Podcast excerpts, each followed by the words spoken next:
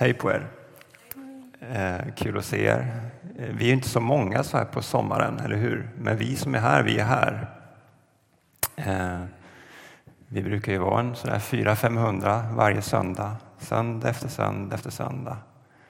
Jag tänkte när jag cyklade hit, det är nog inte så många eh, ställen i Linköping som söndag efter söndag samlar 400-500 till, till regelbundna sammankomster som vi gör.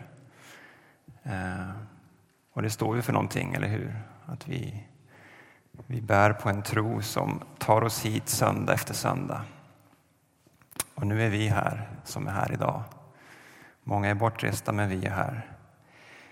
Emanuel Bäckryd heter jag. Jag är med i församlingsledningen här i kyrkan. Och eh, i sommar så predikar vi utifrån några salta salmer. Och det ska vi göra också idag.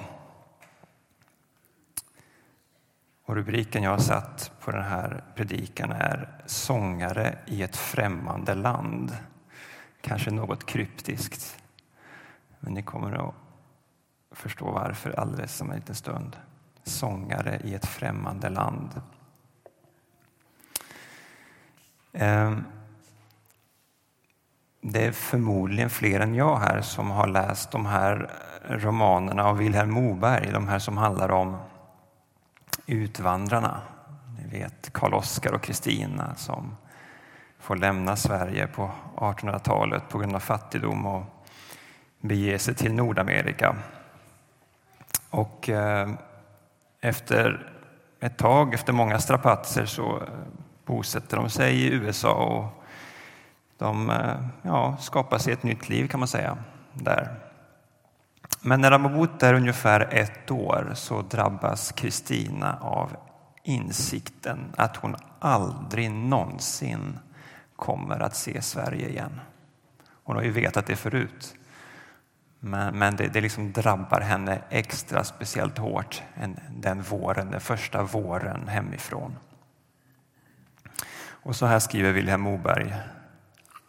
Han skriver att hemlängtans grepp slöt sig mäktigare över Kristina när våren kom och kvällarna förblev mörka.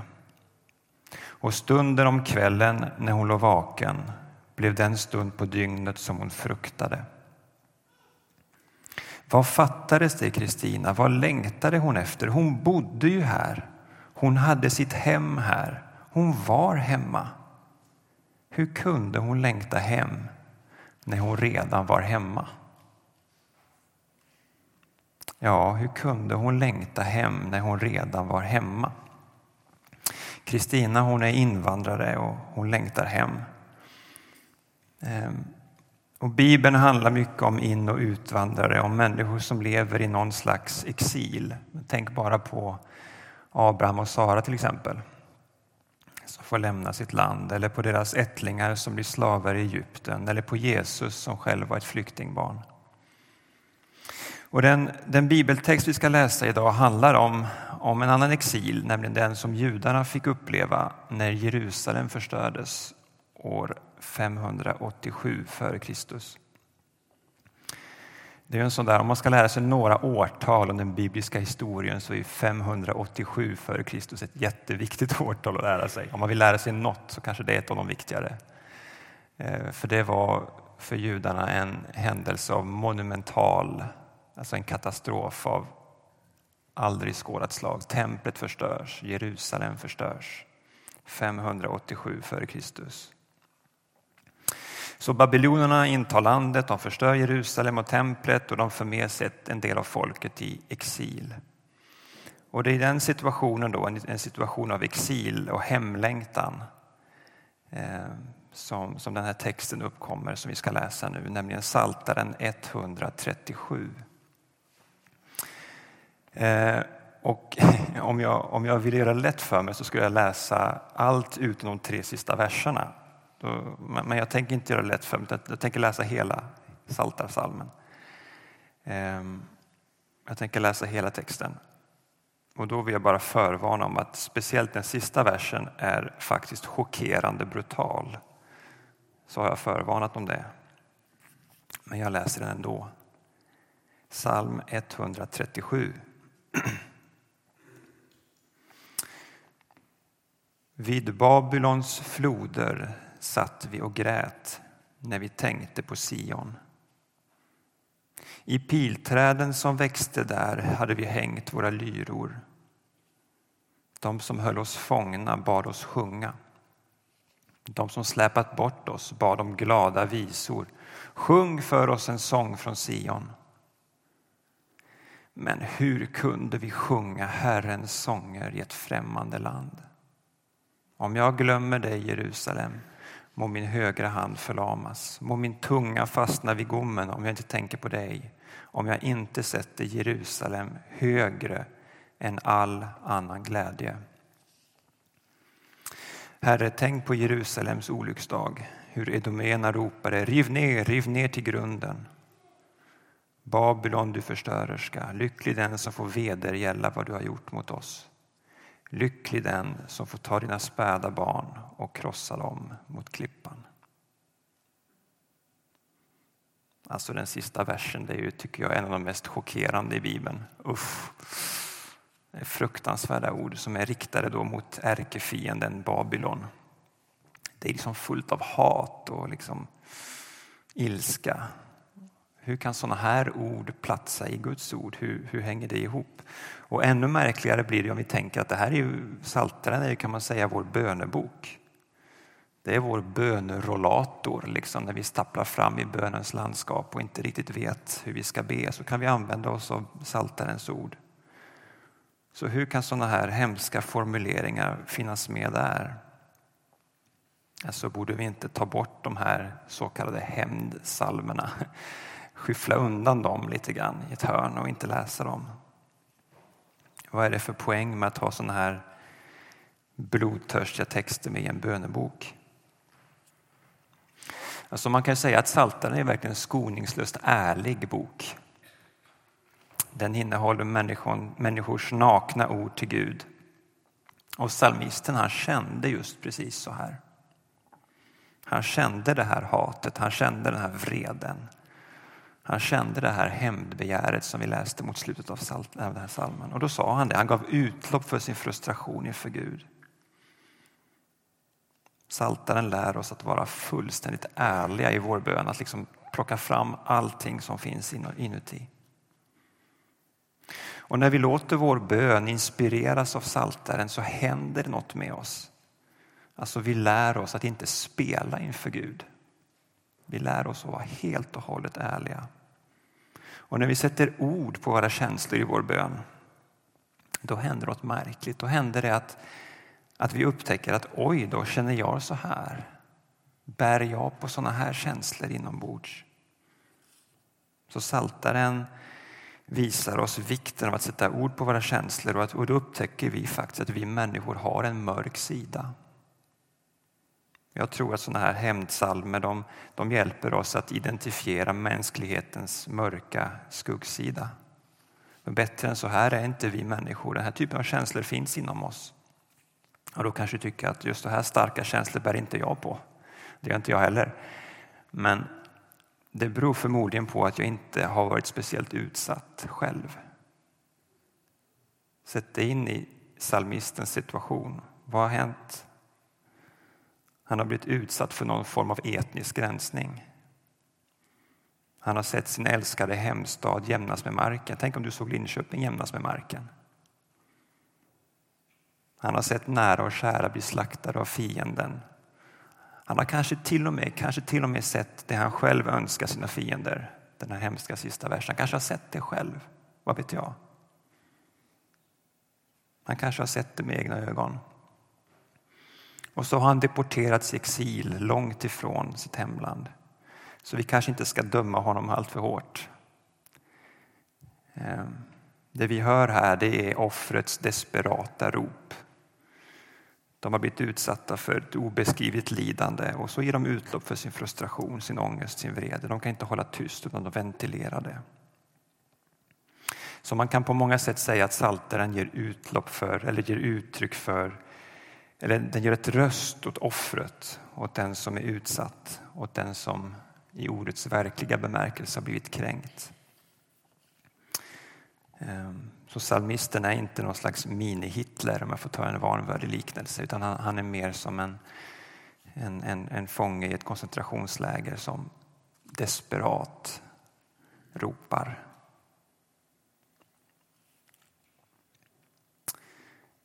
Mm. Men psalmisten är inte bara full av hat gentemot Babylon. Framför allt, framför allt så sörjer han. Han sörjer. Han tänker på sin hemstad, han har hemlängtan. I vers 1 så läste vi Vid Babylons floder satt vi och grät när vi tänkte på Sion. Och här kallas Jerusalem då för Sion. De är så ledsna att de har slutat sjunga. I vers 2 står att de har hängt upp sina lyror, sina instrument i pilträden. De använder dem inte längre. De kanske tillhörde lovsångsteamet i templet, vad vet jag. I alla fall har de hängt upp sina instrument. De sjunger inte längre. Sorgen är för stark. De ombeds sjunga sånger från sitt hemland, men de vägrar. Det finns ingen glädje. Det finns ingen glädje. Det kom en desperat retorisk fråga i vers 4. Hur, hur skulle vi kunna sjunga Herrens sånger i främmande land? Sorgen är genomgripande, det går inte att sjunga, det är bara mörker. Det är situationen i den här salmen. Guds folk är alltså fångna i främmande land. Ehm, och på sätt och vis, i någon slags överförd bemärkelse, så är det också så för oss. Vi är Guds folk och även vi befinner oss i en slags exil i den här världen. Judarna de var fångna i Babylon, det var en geografisk, väldigt konkret exil. Men vi är på något sätt fångna i den här världens rike. Men vi hör egentligen inte hemma här.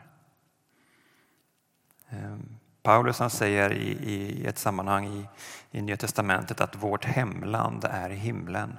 Alltså vi har ett himmelskt medborgarskap. Och himlen det är förresten inte bara något som ligger i framtiden. Ehm, man kanske kan säga att himlen, himlen handlar om den dimension av, av verkligheten där Gud regerar fullt ut. Alltså himlen finns faktiskt redan. Himmelriket är nära. Himmelriket är där Guds vilja sker. Och en dag i framtiden ska Guds herravälde bli totalt. Så visst finns det en framtidsdimension. Men himlen finns faktiskt redan nu. Men, men det är ju som en slags vad ska man säga, som en slags hinna som skiljer oss från Guds dimension. Det finns en slags hinna mellan vår verklighet och, och Guds verklighet. Och en dag i framtiden kommer liksom hinnan att brista för evigt och kommer eh, den här världen att helt och hållet genomsyras av Guds närvaro. Himlen finns redan, men en dag när Gud gör allting nytt så ska de här två dimensionerna av verkligheten liksom inte längre vara, vara åtskilda som de delvis är idag. Utan de kommer att bli ett. Hinnan kommer att spricka.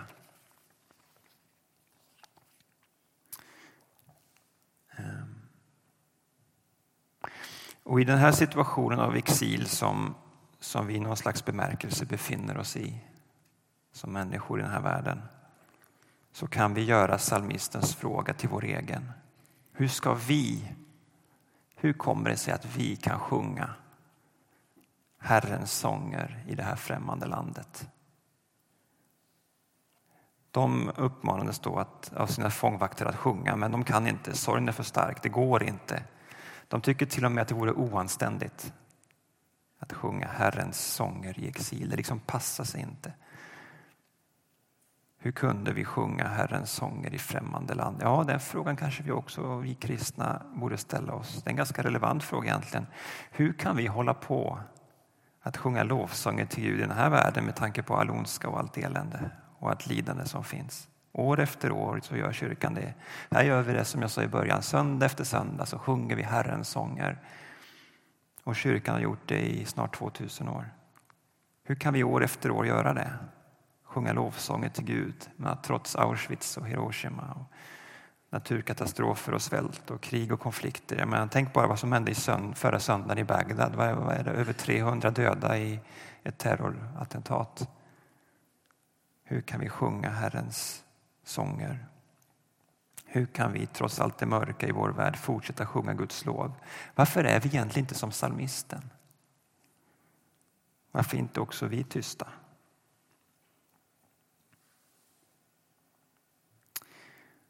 Ur ett kristet perspektiv så kan man säga att det mest anmärkningsvärda med den salmen vi läste det är att det inte finns något hopp.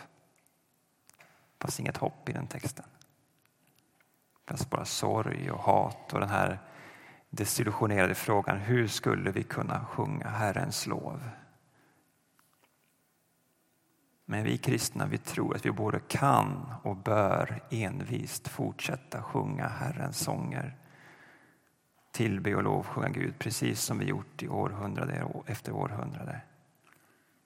Vi kan sjunga, vi kan vara glada, vi kan lovprisa Gud för Gud har gripit in. Gud har blivit människa, Jesus. Och på pingstdagen så gav han oss den helige Ande. Vi tror på den treenige Guden, Fader, Son, helig Ande, skaparen, räddaren, livgivaren. Vi har ett hopp så vi kan både konstatera att världen är väldigt mörk och liksom på något sätt hålla med psalmisten om det. Och samtidigt, mitt uppe i allt det, så kan vi trotsigt fortsätta sjunga Herrens lov i det här främmande landet.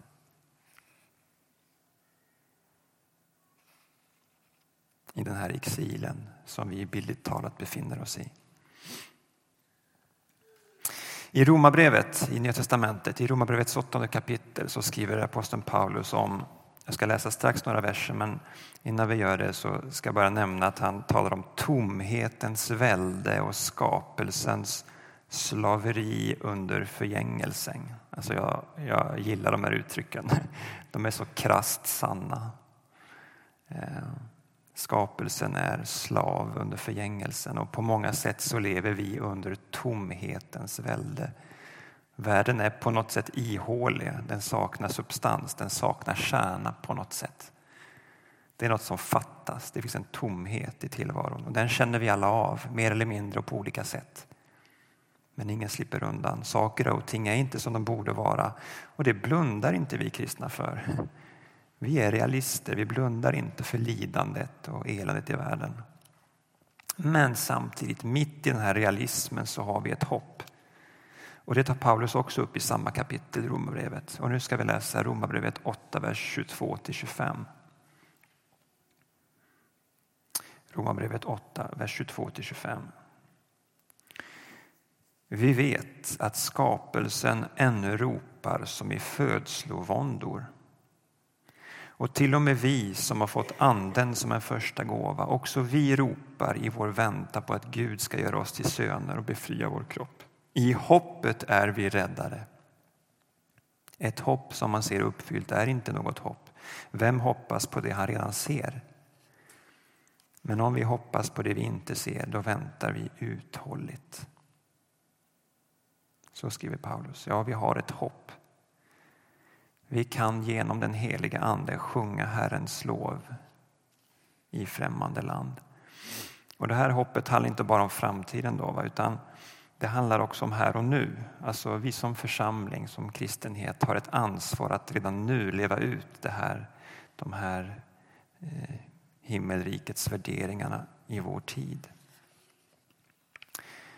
Jag tycker mycket om en, en liksom metafor om att vi som, som kristen Eh, kristen kyrka är kallade att vara en försmak i den här världen. En försmak på vad då? Jo, men tänk att det, kom, det kommer att komma en stor middag, en stor festmåltid en dag när Gud gör allting nytt.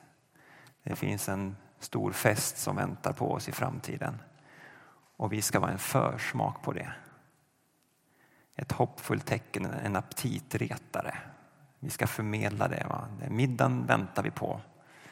Men vi kan bjuda vår värld på aptitretare och vi kan få uppleva aptitretarna själva. Den stora middagen den väntar. Men vi kan redan här och nu få uppleva det här hoppet i miniformat. Så vi lever med ett dubbelt perspektiv kan man säga. Vi är realister och vi har ett hopp. Och det är gapet mellan det som är och det som ska komma som vi är kallade att förkroppsliga det här framtiden i nuet. Och om vi tänker efter så är det det vi gör varje gång vi firar nattvard. Varje gång vi firar nattvard så har vi den här dubbelheten. Vi minns tortyr, ond bråd död men vi minns också uppståndelsens ljusa budskap. Och vi ser framåt och säger en dag ska Gud göra allting nytt. En dag ska skapelsen befrias. Vi läste ju nyss här att världen är som en förlossning. Tänkte ni på det? Vad det Paulus sa? Världen är som en förlossning. Det gör ont, det är tufft, men något gott är på gång. Något fantastiskt ligger i pipelinen. Något som kommer att få allt annat, allt det som har varit att blekna. Och förlossningen kommer att gå bra. Det är skittufft just nu. Men det kommer någonting gott ur det.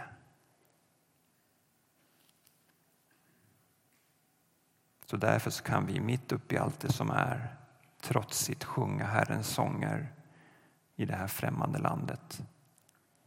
Genom den heliga Ande så har vi den förmågan. Tillbaks till psalm 137. Då. Psalmisten han, han säger att han sätter Jerusalem högre än all annan glädje.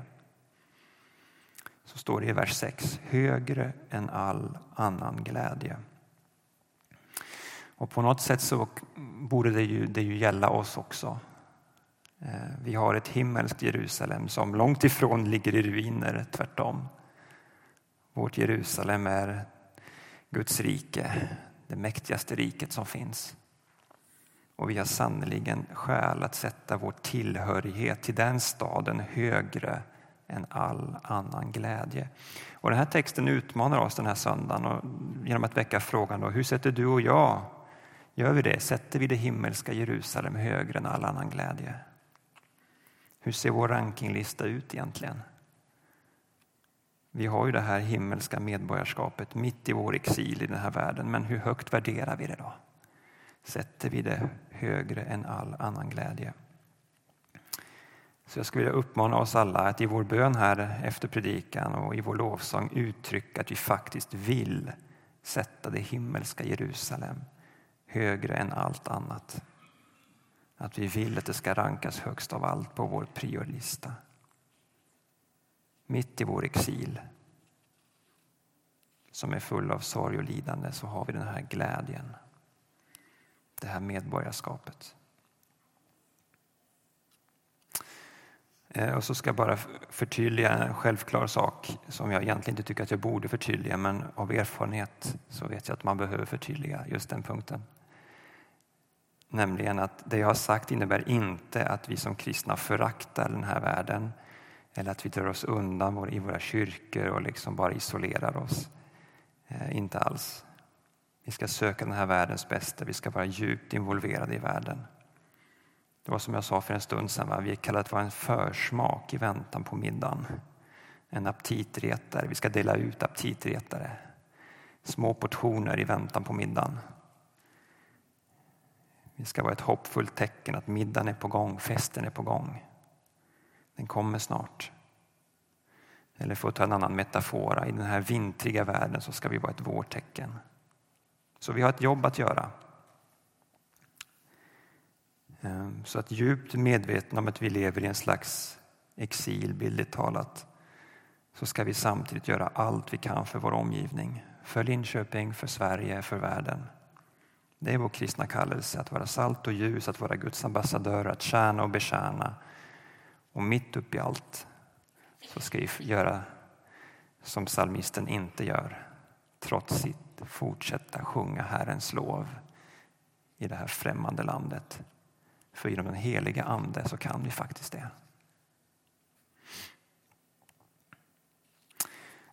För att sammanfatta, utifrån psalm 137 så har jag talat om tre saker. Om hämnd, sorg och hopp. För det första, i psalm 137 så finns det mycket hämndbegär. Och sån är människan i den här världen. Alltså, våld föder våld. Det finns mycket ondska i den här världen. Och psalm 137 vittnar om det.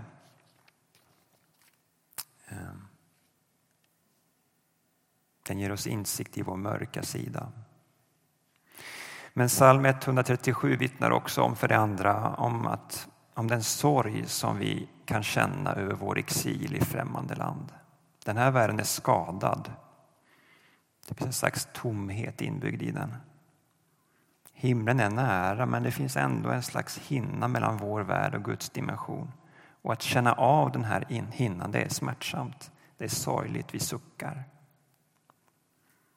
Men för det tredje, och det här tar inte psalm 137 upp egentligen, utan här ser vi kontrasten till oss som tror på den uppståndne. Vi har ett hopp. En dag ska den här hinnan brista.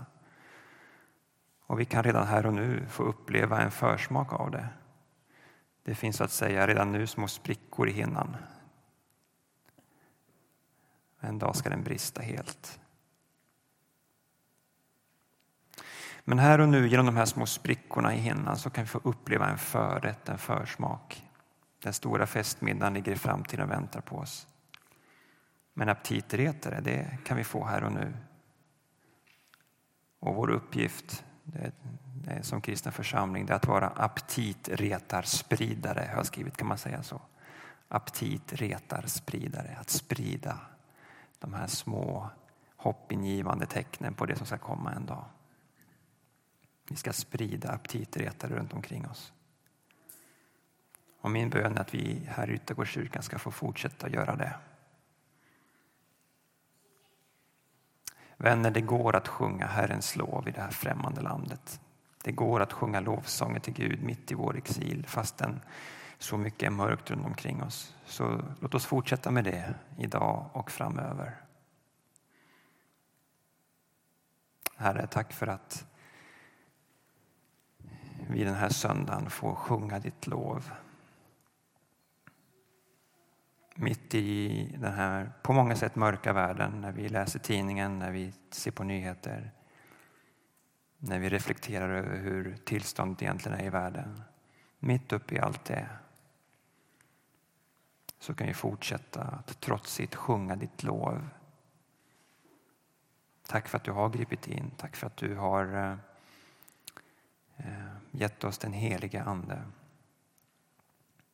som mitt i vår sorg, mitt i vårt eh, mörker ger oss förmågan att lyfta blicken och se på dig. Tack för att vi har ett hemland som inte ligger i ruiner. Tack för att vi har ett himmelskt Jerusalem som är eh, ja, som vi skattar högre än all annan glädje. Hjälp oss nu, fyll oss med helig Ande så att vi kan sjunga ditt lov idag och framöver.